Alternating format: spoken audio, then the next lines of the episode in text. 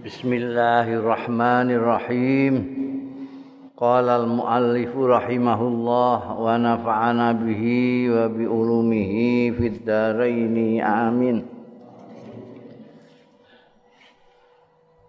باب رفع العلم wa الجهل jahli. Iki dilangkene ilmu diangkate ilmu. Wa zuhuril jahli lan muncule kebodohan. Jadi ilmu itu semakin dekat dengan hari kiamat semakin hilang. Terutama ilmu-ilmu yang dari Allah yang disampaikan kepada Rasulullah sallallahu alaihi wasallam yang diajarkan kepada umat nambah suwe nambah ya. Kalau kita amati sejarah itu ini dulu banyak sekali orang-orang yang alim sahabat-sahabat itu masih diteruskan oleh murid-muridnya tabiin terus tabi'i tabiin terus tambah suwe tambah suwe. Ulama-ulama sak kaliber sapa ya? Ini kaliber kaliber yang sak kaliber Hasan Al Basri berkurang. Terus sak kaliber Imam Syafi'i berkurang. Kaliber Imam Ghazali berkurang. Sak kaliber Imam Nawawi sak kaliber Kiai Mahfud termasuk kali ber Kiai Hasim Asari sak kali ber Kiai terus tambah misal tanggal apa gak ono kaliber. Ku raful ilmi. An Anas bin Malikin saking sahabat Anas bin Malik. Ini juga terbanyak termasuk banyak meriwayatkan dawuh-dawuh Kanjeng Rasul sallallahu alaihi wasallam karena Anas bin Malik ini tidak kurang dari 10 tahun jadi khadame Kanjeng Rasul sallallahu alaihi wasallam ya. Kala ngendika sapa Anas bin Malik Kala Rasulullah sallallahu alaihi wasallam Dawuh sapa Kanjeng Rasul sallallahu alaihi wasallam inna min asratis saati. Setuhune iku termasuk alamat-alamat kiamat. Apa ayur faal ilm? Yang to diangkat apa al ilmu ilmu kembalikan kepada pemiliknya yaitu Allah taala. Wayas butalan tetap apa al jahlu kebodohan wa yusrabal khamru lan diombe apa khamr. Wa yadhu haruz zina lan ngedeng apa perzinaan. Wa taksuran nisa lan akeh apa anisa wong-wong wadon. Wa yakilla lan kidik apa arrijal wong-wong lanang. Hatta yakuna sehingga ana li khamsina iku kedue 50 wong lanang. Lah li khamsina kedue 50 apane imraatan wong wedoke sapa al qayyimu wong sing mengampu al wahidu siji. Lanangane siji, ceweke 50. Itu apa namanya? tanda-tanda akhir menurut Kanjeng Rasul sallallahu alaihi wasallam dari hadis yang bersumber dari Anas bin Malik termasuk alamat-alamatnya kiamat itu ilmu diangkat. Caranya bagaimana ilmu diangkat? Ya, ya dari pemilik ilmu. Minggu ini hadis lain Kanjeng Rasul sallallahu alaihi wasallam bersabda Innallaha la yaqbidul ilma intizaan min suduril ulama. Walakin intazau biqabdil ulama. Atau kama qala Rasulullah sallallahu alaihi wasallam. Jadi ora kok ilmune Imam Syafi'i didodosi Imam Syafi'i ini terus sugeng terus. Enggak ilmune Mbah Hasyim As'ari didodosi kok dadane Hadrat Syekh Hasyim As'ari isih sugeng enggak tapi biqabdil ulama. Ulama-ulama diambili. Jadi nek diambil sak ilmune Imam Syafi'i sak ilmune ngono akeh iku ilang kabeh. Imam Hanafi sak ilmune, Imam Malik sak ilmune, Imam Ahmad sak ilmune, Imam Ghazali sak Imam Nawawi wis antek. Hadrat Hasyim Asy'ari ambil semua. Eh. Hatta idza lam yabqa alimun ittakhadhan nasu ru'usan juhalan fa'afta fasu'ilu. Fa'afta bi ghairi ilmin. Fadallu wa adallu. Ya sampai nanti habis ini. Ini nih zuhal zuhurul jahli itu ketika ini terus tambah suwe tambah habis tambah habis tambah habis. Yang tertinggal adalah orang-orang bodoh. Nek orang bodoh tok ora apa-apa, orang bodoh tapi sok pintar. Akhirnya ditakoki embekan wong jawabe ngawur. Dol mbak dol. Dia sendiri sesat, mereka dan menyesatkan orang. Iki tanda-tanda niku wis ana. Banyak karena orang-orang yang ngalim sudah jarang sekali, sudah langka, akhirnya yang mengambil panggung-panggung itu orang-orang blon-blon itu. Ya ya wono. Ustad dicekal polisi bareng ngono iku mergo ngajine kan ya luar biasa itu. Itu iku wis gak masuk akal nek zaman kuno-kuno iku. Nek dicekel polisi, dicekel penguasa, gara-gara gak cocok dengan ideologi penguasa. Itu mbiyen ana ning sejarah memang ada. Imam Ahmad di penjara gara-gara tidak cocok dengan ideologinya penguasa. Penguasanya mengatakan Quran itu hadis. Padahal keyakinannya Imam Ahmad dan ulama-ulama itu kodim dicekel penguasa kan mesti kuasa gak cocok di ini cekel lain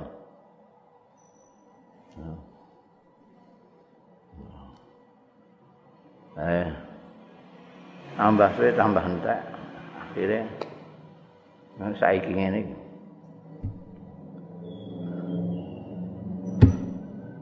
bakal obat pindah jadi ustad.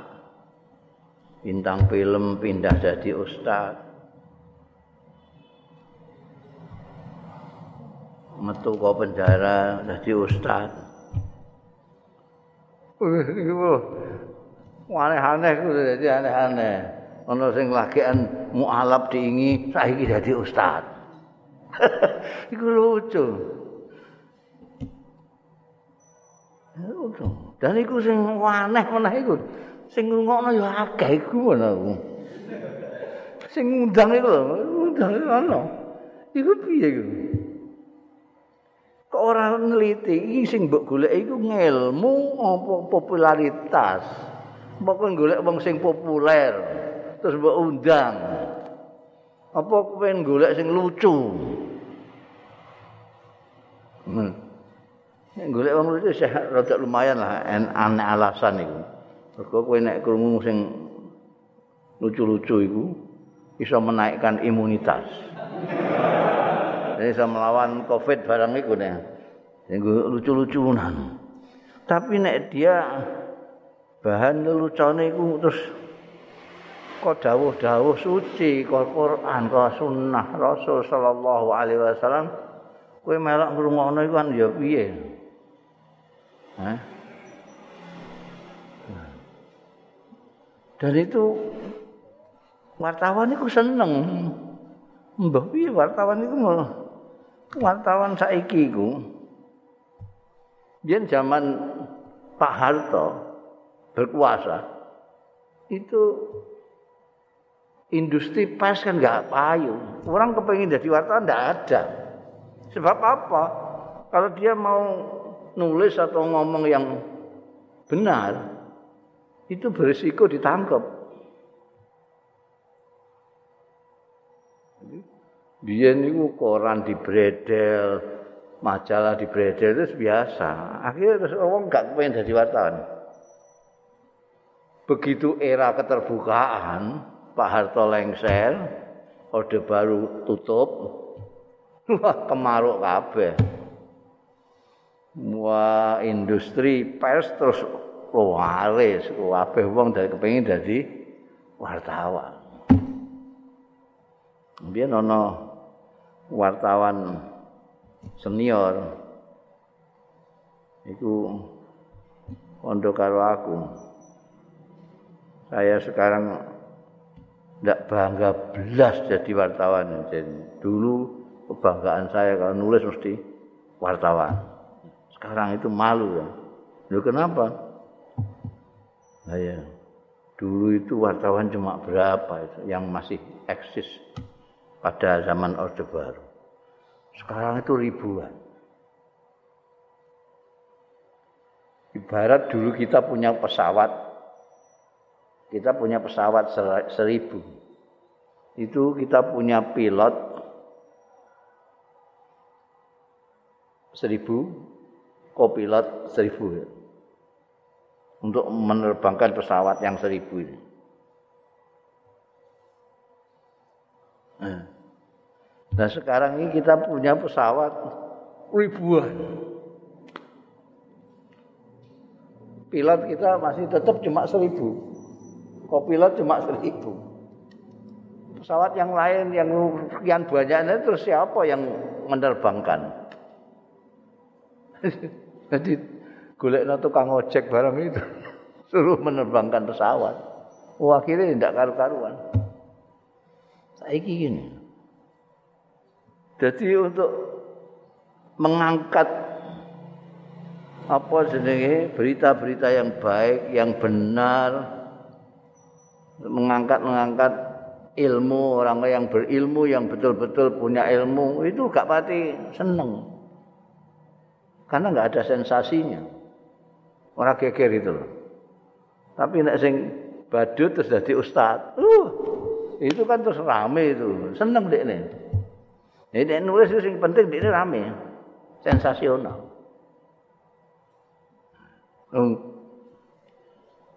Ngono sing cangkeme iku. Kuwatane ra karuan. Tapi terus di blow up terus wartawan sing diundang kiai lah sing diundang ustad lah sing diundang gus lah. Gus lagi payu ini ngomong soalnya wartawan barang nggak ngerti maknanya gus nggak ngerti dia ngomong soalnya gus itu di atas kiai mereka apa mereka no Gus Dur barang ana Gus Mus. Dia nggak ngerti maknanya itu. Nek ngerti dia mesti kesinan. Gus itu itu kan istilah pesantren. Istilah pesantren. Misal Gus ning pesantren itu anake kiai sing ora durung pantes diundang kiai. Tua Allah janji gak pantas isih durung pantas diundang kiai ya diundang Gus. Hmm. Lah aku ndak gak pantas. Ndak. Terus mburi-mburi ana fenomena Gus Mik, Gus Dur. Guri-guri Gus Mus. Lah iki terus wong itu terus opininya Gus itu di atas kiai. Nek kiai sudah biasa-biasa Kalau sudah aneh-aneh itu Gus. Aneh-aneh itu maksudnya kharikul aja. Lho terus saiki terus dukun barang saiki ganti asale kiai terus ganti Gus. Ana Gus Darpo, Gus Jogo, kan pirang iku saiki pirang-pirang iso ngobati encok barang iku. Wah, ya. Hmm. Nah, meh protes piye wong pancen martawan itu kayak penyair zaman jahiliyah. Dia pembentuk opini masyarakat. Masya Artinya terus populer. Orang yang dipopulerkan oleh pers menjadi populer. Jadi populer. Biar aku kan duwe kanca wartawan pirang-pirang, enggak sengene. Sampean itu tahu enggak maknanya Gus itu tahu enggak? Enggak tahu. Enggak tahu kok nulis-nulis gas-gus-gas-gus. Gus itu artinya anaknya Kiai yang belum pantas dipanggil Kiai. Apa kamu bilang saya enggak pantas jadi Kiai? Tidak begitu nah. Nah. Sekarang kalau nulis saya dikasih kurung, Gusmus dalam kurung KH Mustafa Bisri, kurung dalam. Gelem kayaknya kalau suwe-suwe terus ono kiai khos barang ngono iku wartawan kabeh. Wah, kacau. Saiki tambah nemen meneh wartawan-wartawan itu wis ora duwe ngilmune wartawan males sisan. Jadi gawe berita yo ndelok Facebook, ndelok Instagram, ndelok Twitter, ngono itu dijikuk. Terus ditambah-tambahi kadang-kadang ngawur. Ini ki pengajian ini ki kan di ning media sosial ini ngaji. Engko terus omong aku apa ngono dijikuk. iki sing lagi rame bakas apa? Bakas Taliban. Terus ngomongku kene iki, iku terus di di ubeng-ubengno ngono. Menurut Gusmus, ini kita tidak perlu berlebih-lebihan. Urung soal Taliban. iku iku iku piye ngono. Wis ora dietika bareng. Biyen sing gak dietika iku politisi-politisi. Saiki wartawan barang gak Soalnya ilmu sudah diangkat. Wayat butul jahil. Kesemah kiamat. Sing tetap adalah orang bodoh. Orang bodoh, orang bodoh itu laris banget dan banyak pengikutnya. Kalau orang bodoh banyak pengikutnya, berarti banyak yang lebih bodoh. Kan gitu. Wa fawqa kulli ilmin alim. Di atas orang yang alim ada yang alim. Itu dawuh Quran. Wa tahta kulli jahilin jahul. Di bawah orang bodoh, orang yang lebih bodoh banyak sekali. Maka jangan heran kalau ada orang bodoh banyak followernya, followernya lebih bodoh lagi. Wayas butuh sampai kebodohan merata. Kamu belok nih gini sosmed itu bisa kelihatan.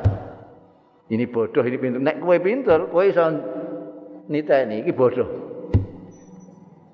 Ngaku penerusnya kanjeng Nabi, tapi kelakuannya berlawanan dengan sikapnya kanjeng Nabi. Itu jelas bodoh. Kita harus mengikuti jejak Rasulullah SAW, pemimpin kita yang agung.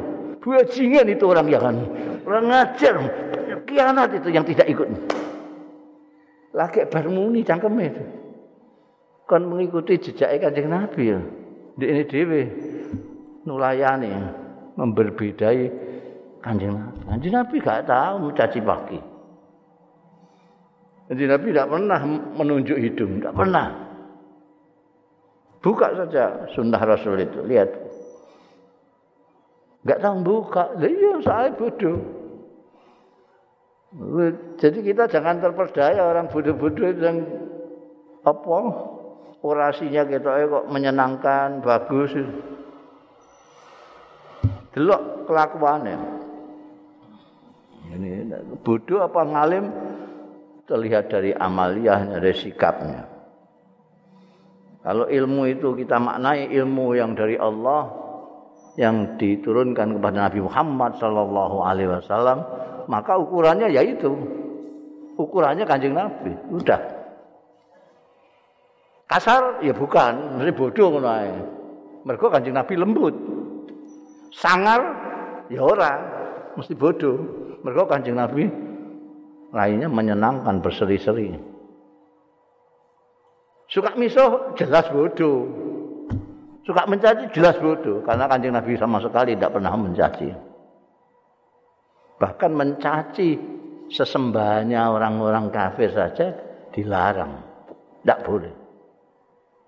Sebab nanti dia membalas mencaci maki sesembahan kita.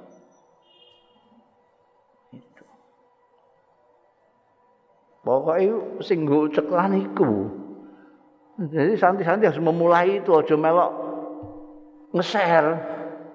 Omongan orang gila di-share. Meskipun nge-share-nya pakai tanya, ini benar enggak sih?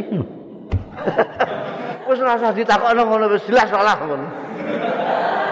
Jelas enggak benar itu saja.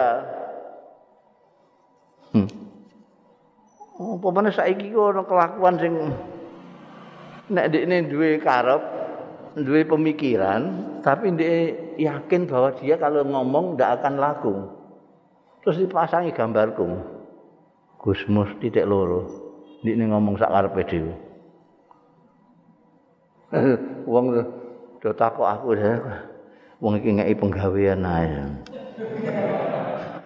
nek ora pede mbok wis rasa nulis-nulis nulis ya akak-akakno wong alwung omong aku. Omongan saya itu diakoni dia daripada omongannya dia diakokno saya. Merosot derajatku. Wa yasrabal khamr khamr khamr itu itu menjadi minuman minuman wajib di kalangan diploma di mutangan itu minuman itu homer itu itu minuman wajib itu ini ada di diploma tuh gak doyan niku eh, saya itu pernah diundang triparty party apa Parti itu apa ya? Semacam pesta ya. Pesta berdiri di kedutaan Thailand di Mesir, di Kairo. Nah, di kedutaan Thailand itu itu acara diplomatik, tapi dalam rangka memperingati hari lahirnya Raja Thailand. Nah saya diundang karena dalam rangkaian acara memperingati hari lahirnya rojonya itu ada berbagai macam event perlombaan-perlombaan bal-balan dan segala macam. Nah saya itu kan tukang bal-balan, tukang badminton, tukang segala macam lah waktu itu, waktu di Kairo itu. Dan tidak hanya tukang tapi juara gitu nilai juara terus saya diundang di situ itu untuk menerima dikasih anugerah sebagai atlet terbaik Asia Tenggara. Wah.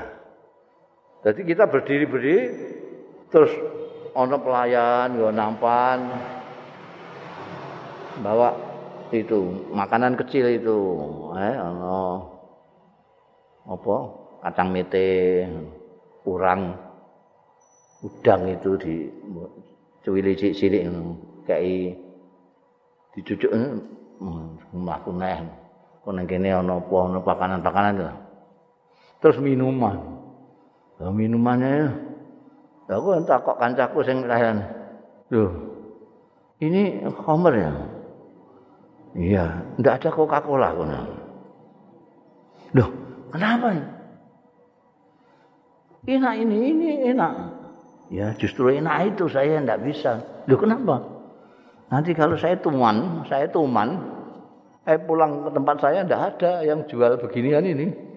Aku beda ya. Nah, aku gak konten, aku gak ngombe Saya enggak ada. Wah, ini enggak ada ini. Terus ditukokno ning ngene kios Coca-Cola. Jadi aku tamu sing ngrepoti padahal kan. Wis diani minuman macam-macam itu. Whisky ono Johnny Walker konyak. Wah jenenge anu iku ono kabeh. Coca-Cola sing gak ono.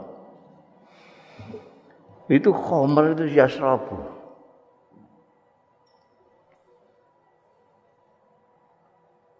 tahun 79 ah, aku ngeterno. IP ku mbek kanca asale ngeterno IP ku tok tapi terus kanca-kancane barang itu karena gak iso cara Arab kabeh aku dijak. Mereka ini jadi pegawai nih gue nih gue apa? Eh ning Saudi on. Bose itu orang besar, orang besar di kerajaan itu. Maya Arab Bukuf itu wah, dibagi semua. Apa jenenge? Pakaian ikhram itu, pakaian ikhram segala macam. terus diwarai juga macam-macam lah manasek itu sekedarnya sambil minum arak embek ngombe arak nerang nama manasek embek ngombe arak wis. Cocok dari kajian Nabi Waisrabal Khomar di ning negara anak suci. Yang bayar harus zina. Lha iki wis karuan, tinggene barat itu dinggo suguhan. Suguhan. Zina dinggo suguhan. Ono restoran itu restoran itu yang mejane iku wedi tengah meja kono ana wong zina. Dadi kowe nek mangan ambek ndelok ono. Masya Allah. Masya. Ya harus ini. Ini sudah terbuka. Pornografi itu terbuka. Angger wong saiki buka HP ada melihat. Ora peduli waulo apa santri ku ora kabeh. Wa taksuran nisa. perempuan lebih banyak dari laki-laki. Kenapa? Karena perang di mana-mana. Umumnya sing perang laki-laki. Timur Tengah itu perang tidak berhenti-berhenti dari Irak, Irak nanti ke Libya, Libya ke Syria, Syria ke Yaman terus perang. Ini sudah mati. baik dari pihak sana maupun baik sini, pihak sini yang mati yang lanang-lanang.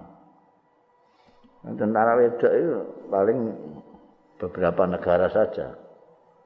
Dan itu pun tidak selalu di bagian garis depan untuk perang. Akhirnya sing lanang tek wedok akeh. Nek perbandingannya seket lawan satu.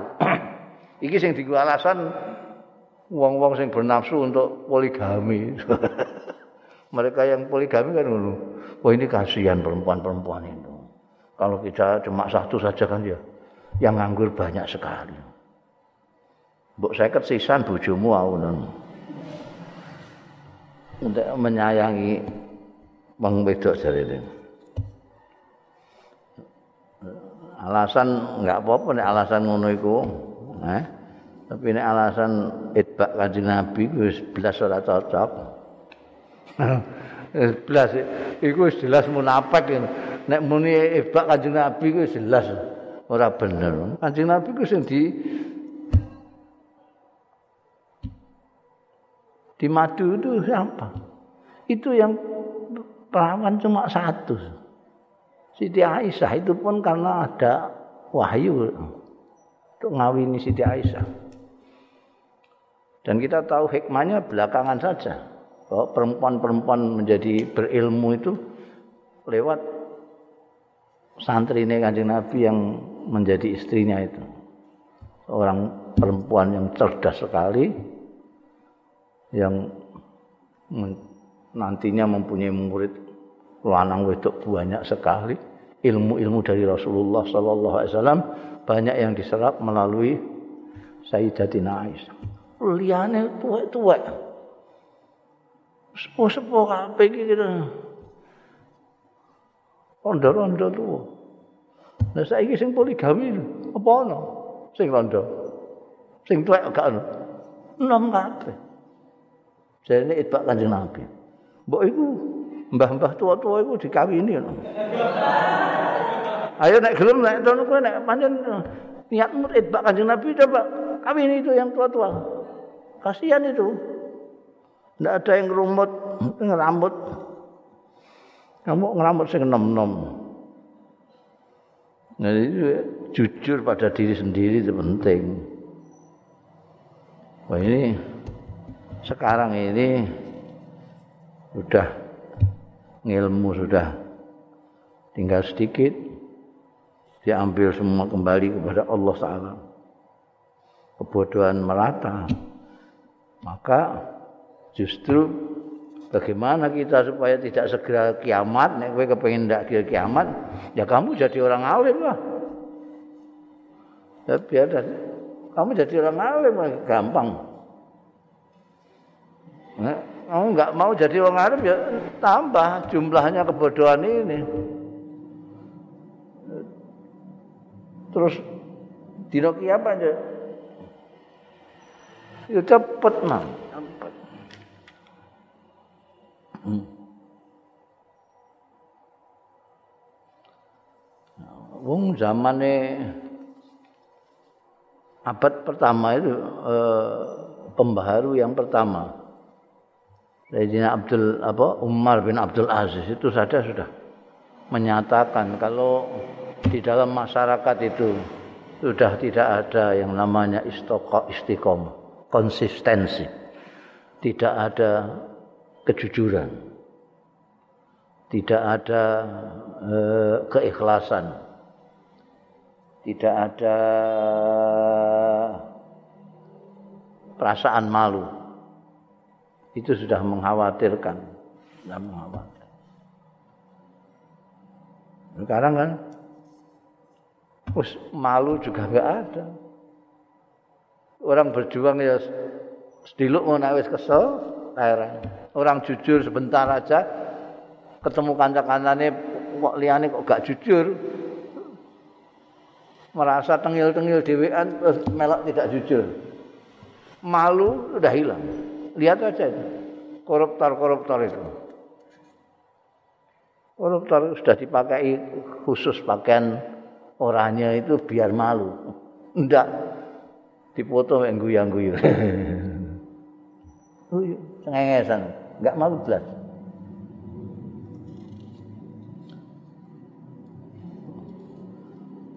jadi karena bolak-balik dipoyoki karo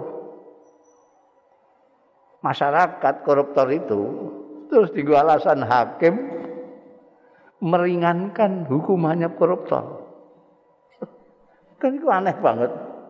Alasannya karena sudah dihukum dicaci maki sama masyarakat. Jadi harus dikurangi. Ini piye karepe? Ya gendeng juga hakimnya. Jadi malu, tidak punya malu, wis hilang. Rasa malu sudah tidak ada. Wis tondo-tondo kiamat. Babu man a'adal hadis asalasan. Bab wong sing mbaleni al hadisa ing pengendikan salasan nambal kaping telu. Ini kesukaannya Kanjeng Nabi. An Anas bin Malik dari sahabat Anas bin Malik radhiyallahu anhu aidan jadi seperti saya katakan tadi Sayyidina Anas bin Malik ini memang tidak kurang dari 10 tahun ikut Kanjeng Nabi jadi pelayannya Kanjeng Nabi. Banyak hadisnya.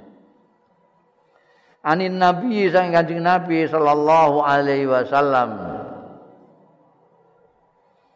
Anau Sune kelakuan kana ana ya Kanjeng Nabi sallallahu alaihi wasallam.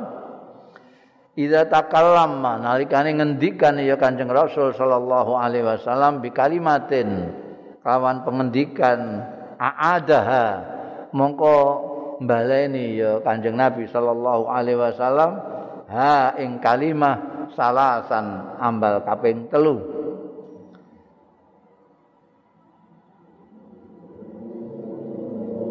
Alasannya apa? Hatta tufhama anu sehingga dipahami ya kalimat mau anu saking Kanjeng Rasul sallallahu alaihi wasallam.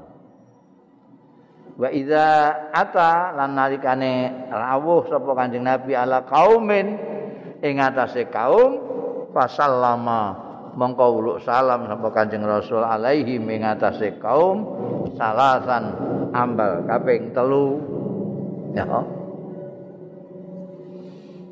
Anjing samping kalau ngendikan sering sekali mengulang-ulang sampai tiga kali. Urihnya supaya lebih dipahami. Dipahami. Nalika orang mengatakan ausini ya Rasulullah. Qala la taghdab. Pakarara miraran la taghdab, la taghdab. supaya dicerna betul-betul apa yang disampaikan Kanjeng Rasul sallallahu alaihi wasallam. Banyak sekali hadis-hadis yang e, menceritakan bagaimana Kanjeng Nabi itu mengulang-ulang sampai tiga kali. Masuk ketika salam. Mane kowe pidato salam ping telu. Assalamualaikum warahmatullahi wabarakatuh. Matur Assalamualaikum warahmatullahi wabarakatuh. Tapi ora usah omongan barang. Ajeng salam dijawab sing banter nggih. Assalamualaikum warahmatullahi wabarakatuh. Lho kok kurang banter? Baleni baleni. Assalamualaikum. Rasah ngono. Ya salam menawi ping telu assalamualaikum sambok. Nganggo dialog bareng ngono. Engko nek tuman. Tuman wae khutbah Jumat bareng ngono. Hmm. Mbok omongan-omongan ambekan jamaah. Ngono iku, khotib sing ngomong-ngomongan mbek jamaah. Ya karena kulino pidato ngono iku. Rumasane khotbah Jumat ya kaya pidato biasa ngono iku. Nah. Nggih, nggih, nggih. Dek nggih. Ngono. Nek gak tinggi mbekan jamaah terus ngeyel terus enggak nggih enggak nggih. Hmm. Wah. Niki kula baleni pisan kas. Rungono nggih, ngono. Gak usah terus dibaleni ngono ae ping 3. Heeh, bunda. Jadi nek kowe baleni telu ambek niat iki niru Kanjeng Nabi Muhammad sallallahu alaihi wasallam. Dadi ana barokah kowe muni ping telu kuwi. Babu man ajaba al-Fatihah. Bab wong sing njawabi ngijabahi menyambut ing fatwa.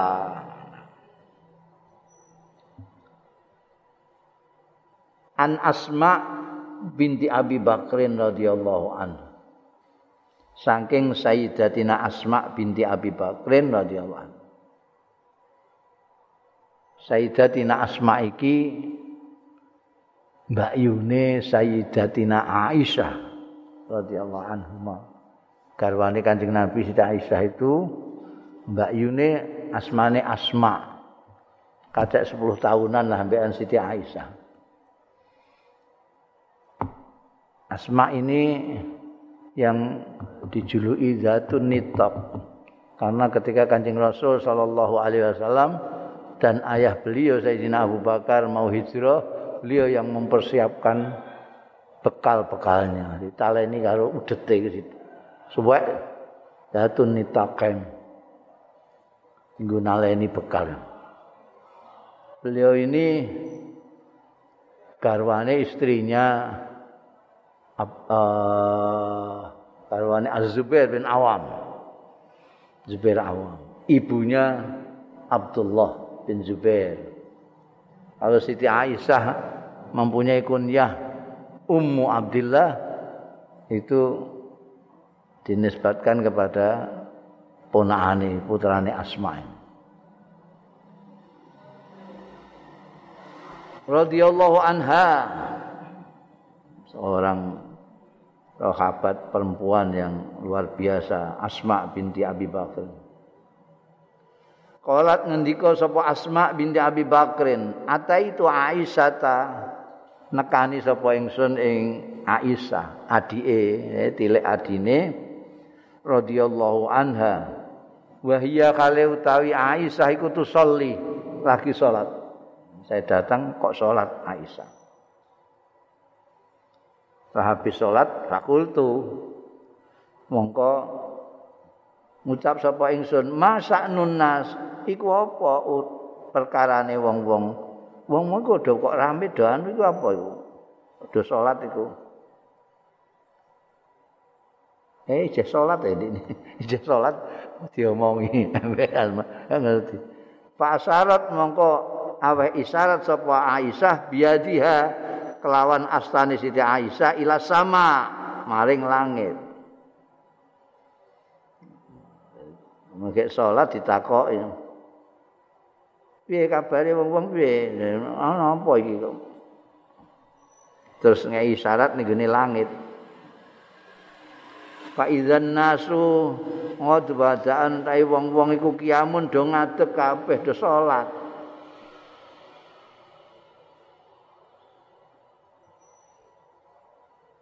Faqalat mongko ngendika sapa Siti Aisyah subhanallah.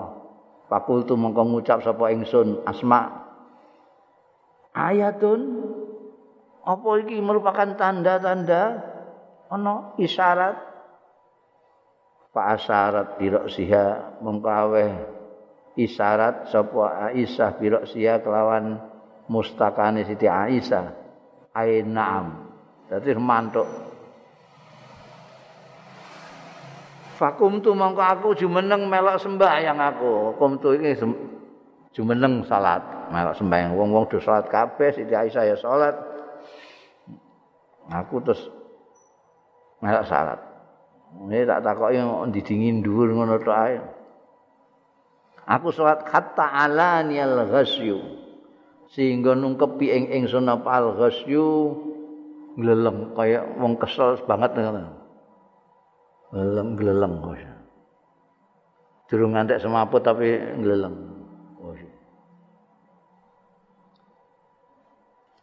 Paca altung mongko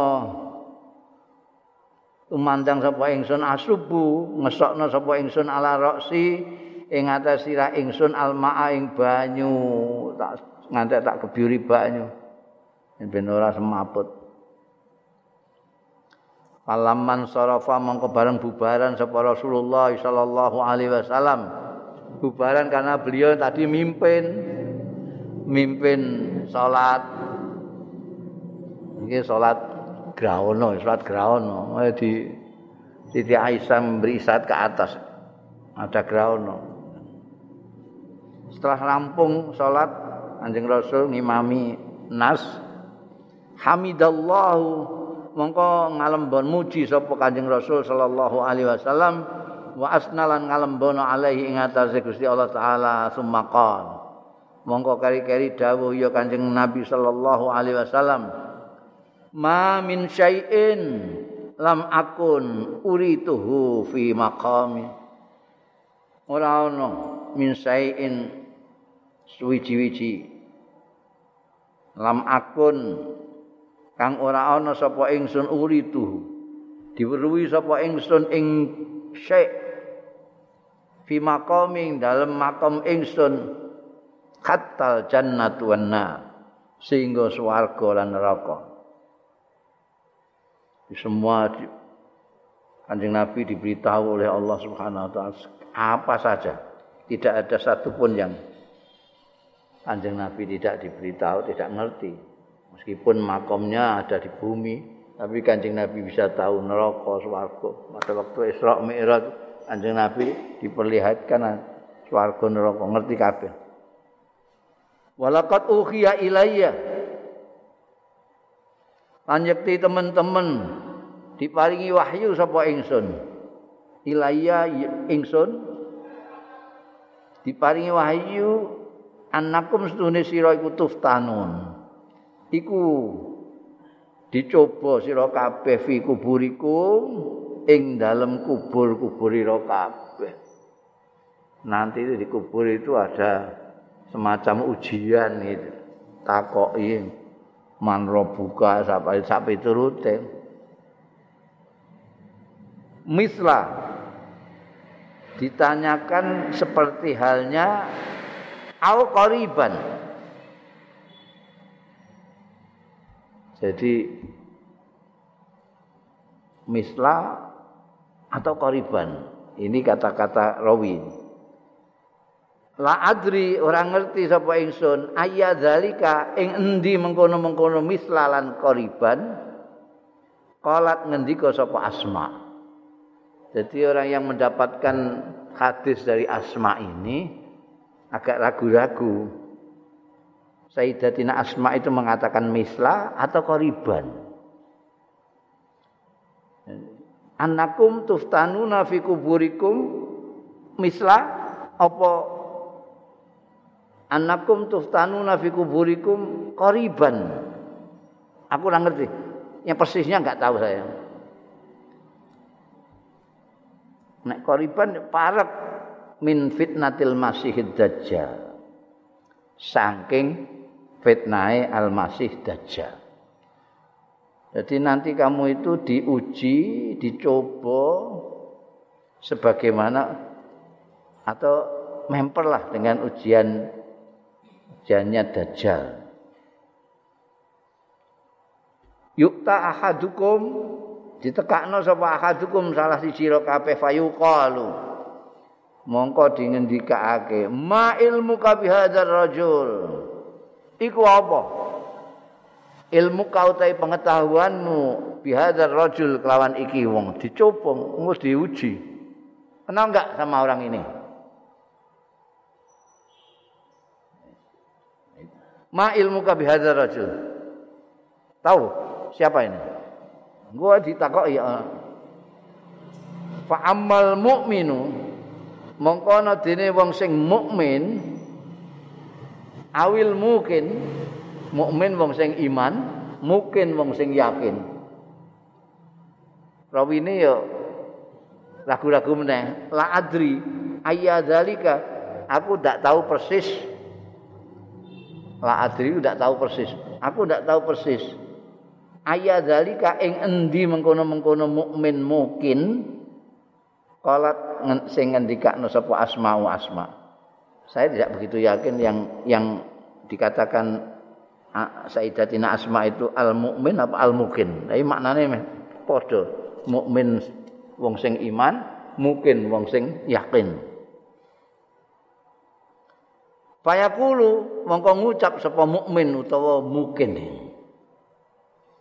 huwa Muhammad. Ana sing di uji ning gone kuburan, siapa ini? Kamu tahu ini siapa? Nek wong mukmin atau mungkin orang yang yakin terhadap Islam, dia akan jawab ini Muhammad. Huwa Muhammad Rasulullah. Dialah Muhammad Rasulullah. Ja'ana sing rawuh ngrawuhi ing kita ngrawuhi ya Muhammad ing kita bil bayyinat kelawan gawa keterangan-keterangan sing jelas wal huda lan pituduh. Fa'ajabna mongko menyambut kita. Wa amanna lan iman kita. Wa tabakna lan ngetutno kita. Wa Muhammad wa Muhammad wa Muhammad. Oh jawabannya tegas kalau orang mukmin diuji ning gone kuburan. tiga kali. Nek wis njawab tegas begitu itu, wa Muhammad Rasulullah. Ya. Ja'ana bil bayinat wal huda fa ajabna wa amanna wa tabakna wa Muhammad wa Muhammad wa Muhammad. Jawabnya begitu fayuqal mongko den ngendikake. Malaikat enam solihan. Eh turu sira? Ale kepenak. Sing turu sing enak. Turu angkler ning kuburan. Diuji lulus iku mau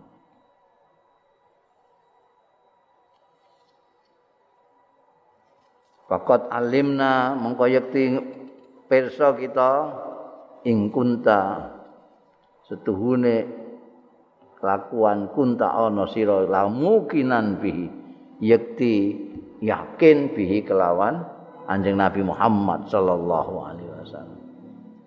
Itu jawaban pengujine terus dah es lulus es turu kowe. Dah tahu kami kamu memang betul-betul orang yang meyakini tentang Rasulullah sallallahu alaihi wasallam. Iku nek mukmin. Wa amal munafiqun naudzubillah min dzalik. Awil murtab munafik itu orang yang nifak yang luar dalamnya tidak sama. Jabane ketok iman tapi jerone ora. Awil murtab, nek murtab orang yang meragukan. Masih ragu-ragu kanjeng Nabi itu benar-benar utusannya Allah bukan itu murtab. Tapi ke munafik ngomongnya muni percaya kanjeng Nabi dan jerone ora. La adri iki rawine aku ora ngerti persis ayat zalika ing endi mengkono-mengkono munafik lan murtab kolat ngendikake sapa asma'u sayyidatina asma aku lagu lagi itu sayyidatina asma itu mengatakan munafik apa murtab lah. Pokoknya itu antara dua itu. Payakulu mongkon jawab sapa munafik utawa murtab mau. ditakoki ini siapa? Kamu kenalin? Tahu siapa ini? Nek wong mukmin jawabane ngono tegas ini Muhammad Rasulullah. Nek wong munafik ditakoki iki sapa jawabe la adri. Enggak tahu ya. Saya enggak tahu. Sami itu nas. Aku krungu annasa ing wong-wong yaqulu nada ngucapake ya nas sayan ing sesuatu fakultuhu mongko aku melok-melok ngucapake ku ing syek. Oh aku anut-anut ae wong muni yang ini aku ya melok ngene. Muni iki anu mong Muhammad bin Abdullah aku ya melok Muhammad bin Abdullah. Ini agak eh Nauzubillah min dzalik. Dadi ana engko iku ujian ning gone kuburan. Dadi wong wong sing ora percaya ana siksa kubur barang iku ya didudai hadis iki wis beres rasa debat. jelas ana ujian ngene iki berarti ning gone kuburan itu ada alam barzah yang ada di kuburan itu. Kan ada orang yang ngomong-ngomong sing ngaku modern-modern itu nganggep alam kuburan gak ono. Ya alam sing ono iku alam dunia be alam akhirat. Mergo yang dibicarakan alam dunia be akhirat. Hadis ini membantah itu dengan jelas. Sini ada dawuh Kanjeng Nabi Muhammad sallallahu alaihi wasallam sing menggunakan tauhid annakum tuftanu annakum tuftanuna fi kuburikum. Itu jelas. Ya. Jadi